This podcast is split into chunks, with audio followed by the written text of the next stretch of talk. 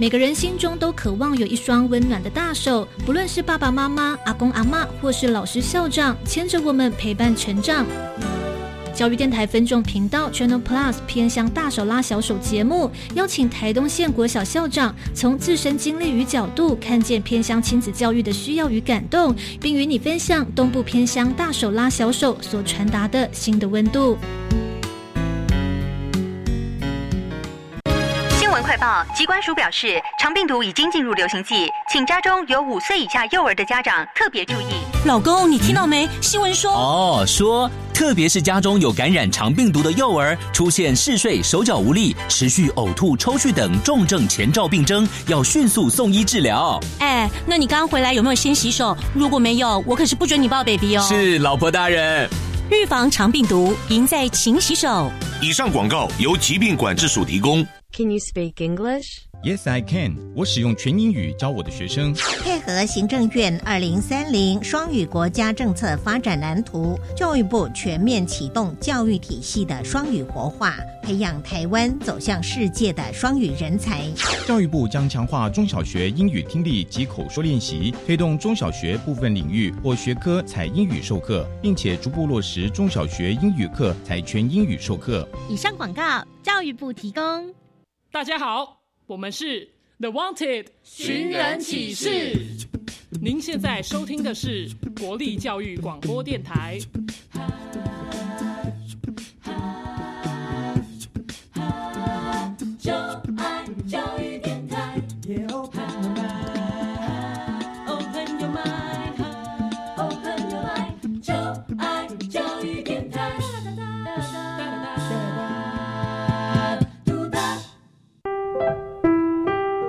本时段为重播节目，欢迎收听。为什么海水是咸的？好奇。原来彩虹不只有七种颜色。观察。我对于气候变迁的议题很感兴趣，想要多多了解。探索。我想发明一种可以让我自动上课的机器人。创意。小发现，小发现，小发现，小发现，小发现，小发现，大科学。小猪姐姐制作主持。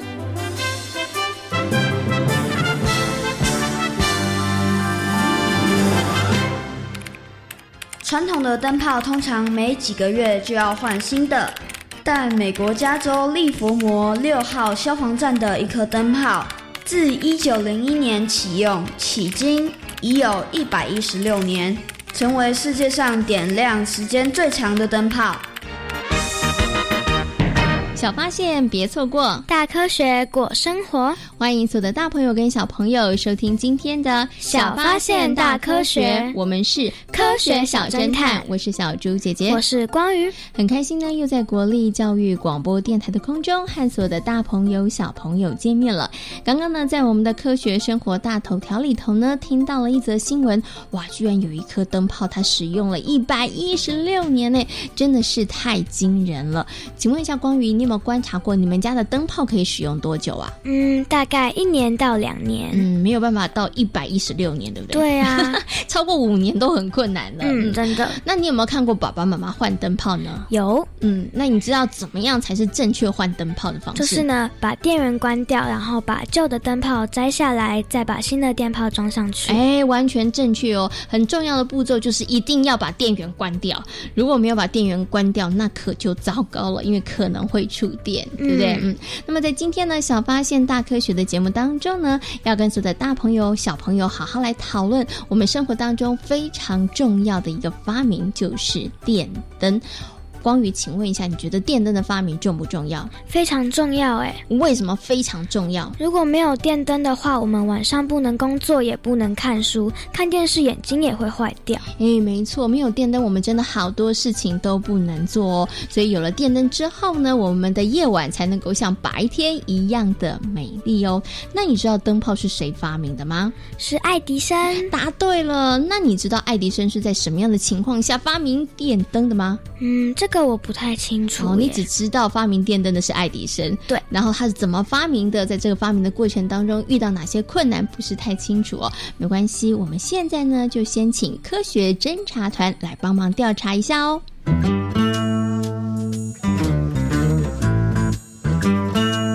有问题我调查，追答案一级棒！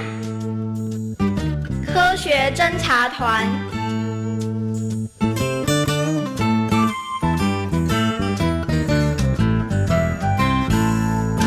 古早时代的人们过着日出而作、日落而息的生活。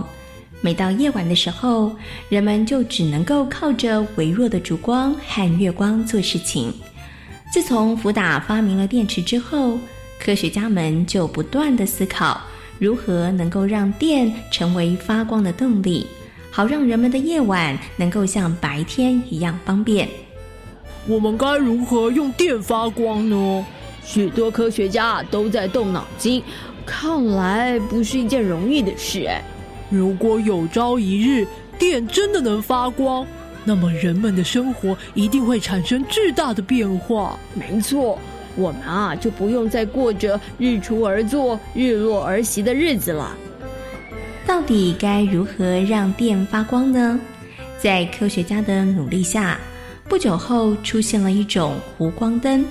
虽然它能够在夜晚带来光亮，但是它使用起来并不方便，同时成本也很高，所以并没有普及推广。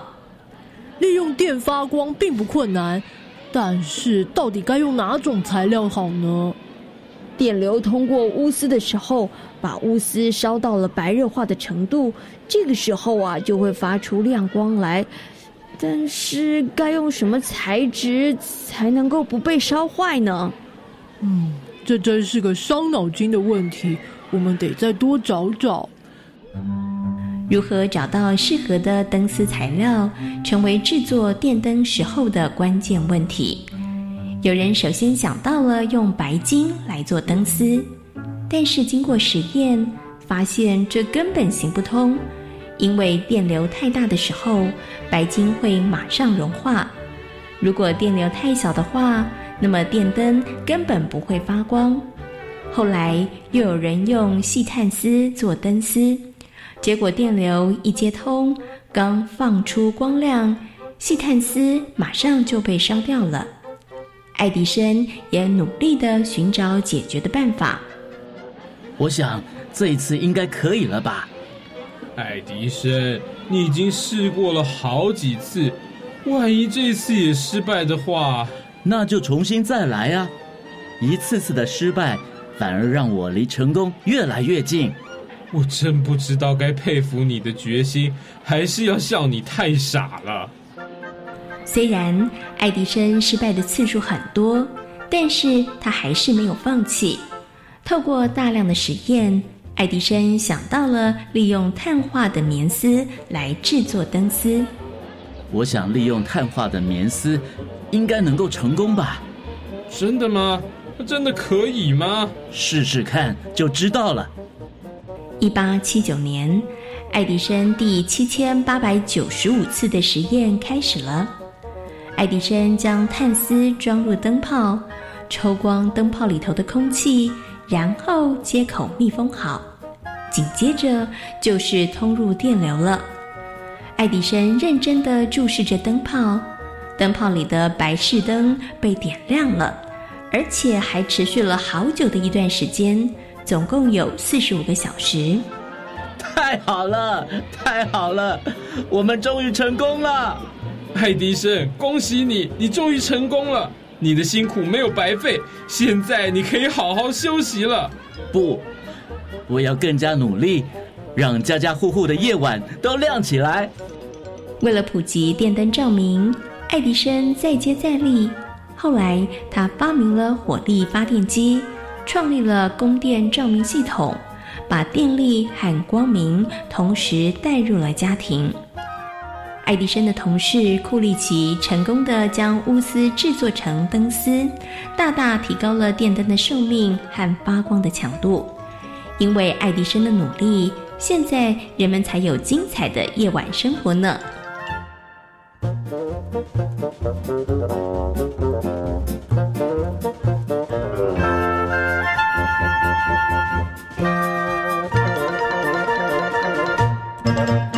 小猪姐姐，我觉得爱迪生好厉害哦，他不断的尝试，而且不怕失败。嗯，没错，爱迪生啊，不断实验的精神真的很值得大朋友跟小朋友好好的学习哦。如果呢没有爱迪生坚持不放弃的精神，我们今天可能就没有电灯可以使用了。那爱迪生呢也曾经说过一句名言哦，就是呢成功呢必须要有百分之九十九的努力，再加上百分之一的天分，所以努力真的是很重要。的那光宇，请问一下，你可以像爱迪医生一样吗？不怕挫折，不怕失败，不断的实验吗？嗯，我觉得应该很困难。为什么很困难？因为听起来就很累，因为你会觉得好像好辛苦，是不是？对呀。可是小猪姐姐要告诉你，如果啊大家都怕辛苦的话，我们可能生活当中好多的事物就没有办法被发明，那很多的事情我们也就没有办法做成功哦。所以呢，虽然呐在不断的尝试的过程当中是很辛苦的，可是啊一定要给自己加油打气，再坚持一下下，再坚持一下。下，那距离成功就会越来越靠近哦。好，那刚刚呢，跟所有的大朋友小朋友分享的呢，就是爱迪生发明电灯的故事哦。因为有了电灯，我们可以在晚上生活；因为有了电灯，所以呢，晚上的时候我们会看到很多漂亮的夜景。请问一下，光宇，你喜欢看夜景吗？喜欢。为什么喜欢看夜景？因为有高楼大厦，很漂亮。嗯，对。然后呢，就不同的灯光，对不对？对啊。不管呢，你是在晚上。的时候搭飞机，或者是坐车经过高速公路，我看到万家灯火呢，这个盏盏的灯点亮的时候，其实是非常非常美丽的图案哦。那关于你知道我们生活当中电灯有哪一些形式吗？灯泡、LED 灯、日光灯。嗯，没错。那你知道你们家现在大部分用的是什么灯吗？灯泡吧。哦，是灯泡，是不是？嗯，那有很多的小朋友家里呢，有用灯泡，也有用 LED 灯。那有的呢，也有用日光灯哦。好，那除了我们刚刚讲的那些形式之外，还有哪一些呢？那这些呢，不同形式的电灯，它们发光的强度是不是也有一些差别呢？啊，发光的原理是不是都一样呢？接下来呢，就进行我们的科学库档案。为大家邀请到了国家太空中心的科学 X 博士，来为所有的大朋友小朋友进行解答哦。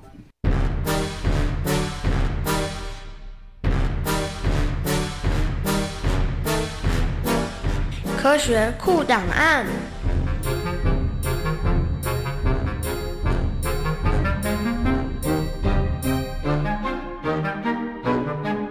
以前呢，农业社会呢是日出而作，日落而息哦。在没有电灯的时候，大家晚上其实是没有办法活动的。但是呢，有了电灯发明之后呢，真的是越夜越美丽哦。大家呢可以开始在晚上的时候，不管是念书或者是从事一些活动哦。所以呢，电灯的发明对于我们的生活来讲，真的非常的重要。不过，小朋友，你有没有想过电灯为什么会亮呢？那么，在今天的科学库档案的单元当中呢，同样的为大家邀请到科学。X 博士呢来到节目当中哦，跟所有的大朋友小朋友好好来谈谈电灯它为什么会发光的原理，同时呢也跟大家来介绍我们生活当中常常看到的几种呢会发光的灯泡哦。那首先呢，先给我们的科学 X 博士问声好，Hello，科学 X 博士你好。好，各位大朋友小朋友大家好，我是科学 X 博士。嗯，请问一下科学 X 博士，为什么电灯会发光呢？哎，大家如果注意看啊，在电灯泡没有发光的情况下，你把它靠近来看。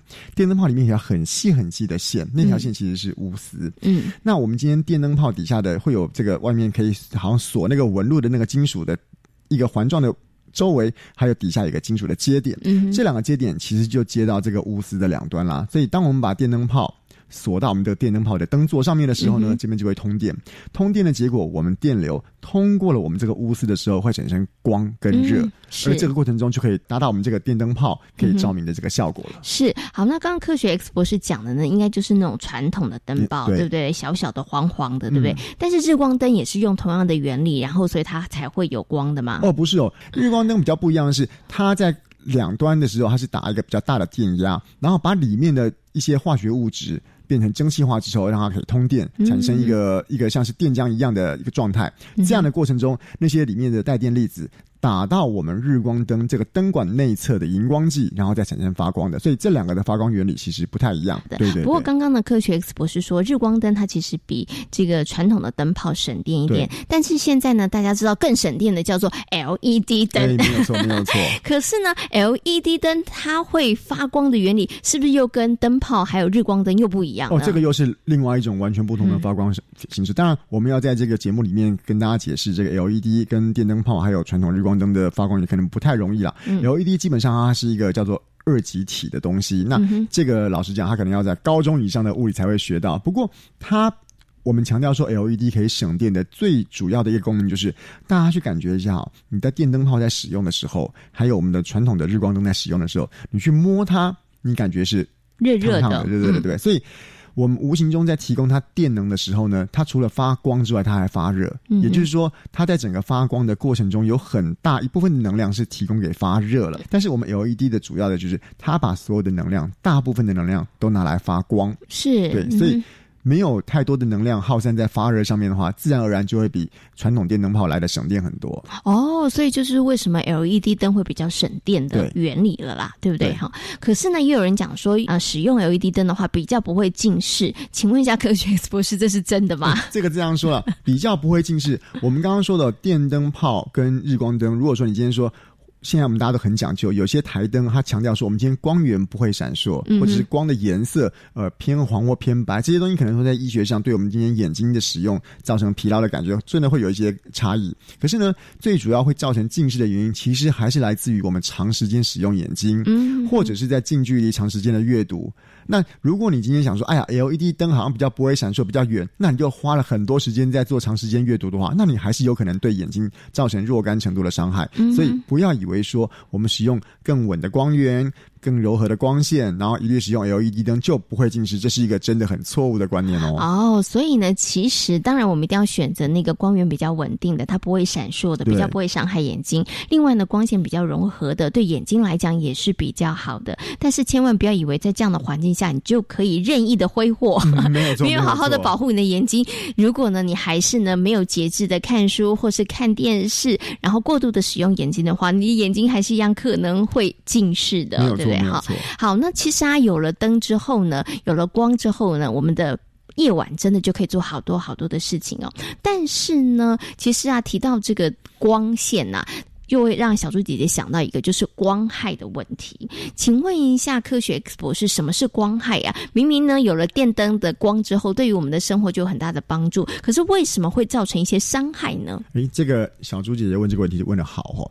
我们今天想要用“光害”这两个字，到底什么是光害？其实就是说，我们在使用一些夜间的光源，不论你是用电灯泡。日光灯或是 LED 灯，只要今天的这个光线产生影响到我们的正常的自然运作，或者是生活习惯，甚至于是影响到一些安全的时候，它都可以称之为光害。我比方来讲说，如果你今天是要在一个地方看星星，嗯，那当然是周围是越暗越好，对不对？是。那周围如果有太多太多的装饰型的一些发电的用品的话，那自然对我们今天观测天文来讲，它就是一个。光害，所以不一定是 LED 没有光害，只要是任何一个不该产生的光源在。会影响到我们今天的生活也好，安全也好，这些东西通通可以称之为是光害。嗯，刚刚的科学 S 博士讲到的这个光害呢，可能是对于我们的生活来讲会有产生一些影响哦。不过小猪姐姐知道啊，光害其实也会影响那个动植物的生态。对对对，对，因为像萤火虫呢，为什么越来越少？就是光害越来越严重 了。其实也是让萤火虫越来越少一个很主要的原因哦。好，所以呢，这个就是大家呢在享受呢这个电灯带来的这个好处的时候呢，其实。实也是要稍微留心跟注意的，因为它真的也带来了一些对于我们生活当中不好的影响哦。好，那最后呢，想请问一下科学 X 博士啊，就是家里面呢，不管是灯泡、日光灯还是 LED 灯，它总是会有寿命的，它都会有用坏的时候。对，那用坏了之后呢，到底这些电灯啊、这些灯泡应该怎么处理啊？当然，这个要从两个层面来讲哦。第一个就是环保。另外一个是回收。最近有一个说法哦，说我们其实很多想要回收再利用的资源，其实它回收再利用的资源的价值并不高。就像我们今天讲到回收的呃便当盒啦或者纸，嗯哼，那这是另外一个议题。当然，我们今天如果说到说把这个电灯泡。呃，回收之后是不是有机会在？我想可能性可能真的不大。我们今天把它做一个垃圾分类的目的是，我们希望这个电灯泡或者是这个这个日光灯，它里面在以日光灯来讲，它的内部有一些化学物质在。那如果你是任意把它打破，当然打破过程中它可能会产生很多玻璃碎片去割到人，包括很多我们今天收垃圾的一些工人们都有可能会受伤。另外就是它里面所。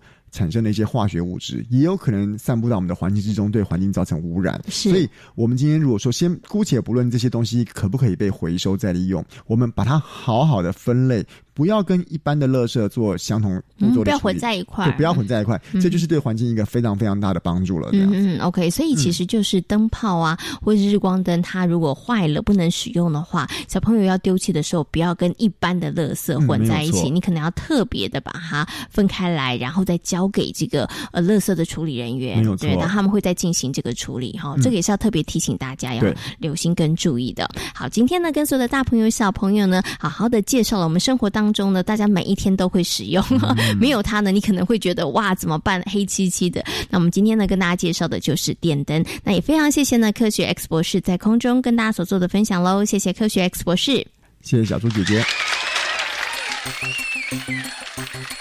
关于，请问废弃的灯泡或是日光灯可不可以随意的丢弃呢？不行。嗯，没错。刚刚的科学 X 博士有再三的提醒叮咛大家了，这些废弃的灯泡或是日光灯千万不要随便乱丢哦，因为呢可能会对于我们造成一些伤害之外，对于环境自然也不是很好哦。那其实呢，电灯对于我们的生活来讲真的是非常非常的重要。有了电灯的发明，所以呢，我们的夜晚。跟白天一样的美丽，我们可以利用晚上呢来做很多的事情哦。不过，我想请问一下光宇哦，你有没有想过，以前的人如果没有电灯的时候，他们晚上要工作或是读书，那怎么办呢？他们可能会用蜡烛的光，哎，这是一个好方法，对不对？所以用蜡烛的光之外呢，啊，我们以前还有读过故事，是抓一种昆虫，你知道是哪一种昆虫吗？萤火虫，没错，利用萤火虫身上的光，然后来发光。还有呢，也曾经有这个书生呢，是利用雪地里面的光反射的光，然后来读书哦。所以呢，以前的人想要利用晚上的时间工作或是读书，哇，要想好多的方法，而且这些方法并不是非常的方便，对不对？对。你会想要抓萤火虫，然后抓很多萤火虫，用萤火虫的光来读书吗？不会，因为现在已经有电灯了。对，所以以前的人好辛苦，对不对？对啊。好，所以呢，电灯的发明对我们来讲真的非常的便利哦，也让大家呢可以在晚上的时候读书跟工作。但是光宇，你知道吗？电灯它其实也带来一个非常严重的后遗症哎，这个后遗症是什么呢？近视眼。嗯，没错，大家的视力都变差了哈。那其实近视眼是一个，那也有可能呢，其他的呃大朋友跟小朋友呢，因为晚上呢呃过度的使用这个眼睛，可能也会对眼睛造成一些伤害哦。请问一下光宇，你有没有近视眼啊？有一点耶。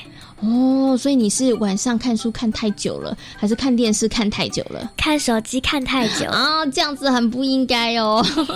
应该呢要减少这个时间呢，要好好保护你的眼睛哦。提到了保护眼睛，请问一下光宇，你有什么保护眼睛的好方法呢？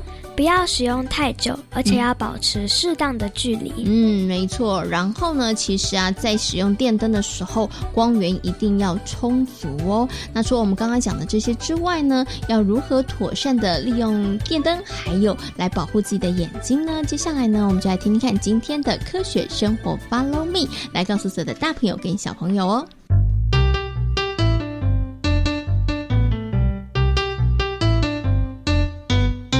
科学生活，Follow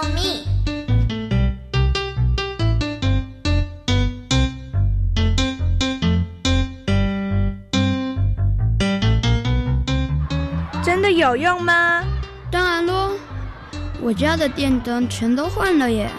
我爸爸也说家里的灯泡要全都换成 LED 灯，他说这样比较省电。张政伟，你们家是如何省电？我们家除了用节能家电之外，也全都换成了省电灯泡。看来我今天回家后，就要请爸妈把家里的灯泡全换成省电灯泡。许芳玲，看来这次的社区省电家庭比赛，你们家很有希望哦。其实不只是为了参加比赛，也是为了节能减碳，爱护地球。许芳玲，我突然有个好点子，能比省电灯泡更省电的方法哦。王超明想的点子一定很奇怪，才不会呢！比省电灯泡更省电的方法是什么？就是不开灯。这个方法不好吧？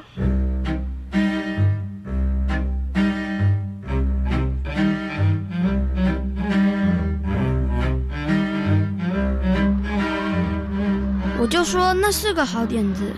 王超明没头没脑的，你在说什么？我上次不是说不开灯比省电灯泡更省电吗？你们知道吗？欧美国家真的就提倡不开灯。这怎么可能？王超明，你应该搞错了吧？晚上不开灯要怎么做事？哎呀，我说的是日光节约时间啦。日光节约时间，那是什么？因为夏季的时候天亮时间早，所以欧美国家就会把时间往前调早一个小时，让大家可以利用日光充足时多做点事。这么做，不就是鼓励大家不开灯？原来如此，我觉得这个点子挺不错的。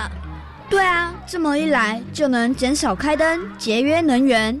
也许我们也能在夏天的时候来试试，早起不用灯，也能让身体健康，一举数得哦。我就说不开灯是个好点子啊。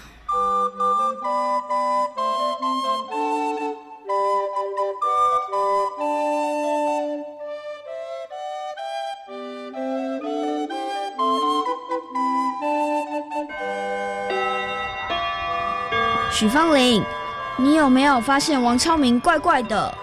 嗯，他一直揉眼睛，有时还不跟别人打招呼。他会不会生病了？他才没生病呢，他是近视。什么近视？王超明该不会是为了节约能源，所以在家里看书、看电视都不开灯吧？才不是呢！你们怎么可以背着我讲我的坏话？我们才没有，我们是关心你，王超明，你怎么会近视？该不会是不开灯惹的祸吧？不是，医生说应该是眼睛使用过度，没有适当休息，所以我才会得到近视眼。你该不会是晚上开灯玩游戏吧？许芳玲，你怎么知道？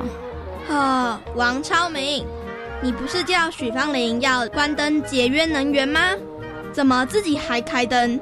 既浪费电又伤眼睛。我哪知道会那么严重？有了电灯，我们可以有更多时间工作和念书，但一不小心对眼睛就会造成危害。这就是丁老师说的“工欲善其事，必先利其器”。如果不好好利用，那可是会引来反效果。王超明，我看你就跟许芳玲一样。早睡早起，既能节能减碳做环保，同时身体也会更健康哦。陈妹妹的提议很不错哎，看来科学家的发明除了能为生活带来便利，也会带来一些麻烦呢。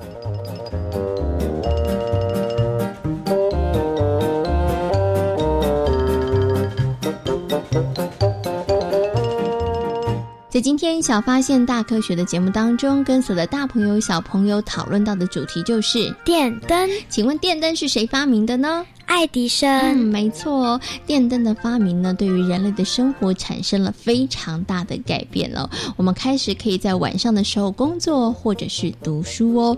虽然电灯带给我们非常多的便利，但是呢，小朋友、大朋友在生活当中还是要好好的来利用哦。我们要怎么样好好的来利用呢？随手关灯，看书的时候光线要充足，而且不要用太久。是哦，不要使用太久的时间。那如果你是在晚上工做或者是读书的话，记得光线一定要充足哦。那最后呢，也是要提醒所有的大朋友跟小朋友，虽然电灯带给我们这么多的方便，但是我们还是要节能减碳哦，随手关灯还是非常重要的哦。小发现别错过，大科学过生活。我是小猪姐姐，我是关于。感谢所有大朋友跟小朋友今天的收听，欢迎所有的大朋友跟小朋友可以上小猪姐姐游乐园的粉丝页，跟我们一起来认识好玩的科学哦。我们下回同一时间空中再会喽，拜拜。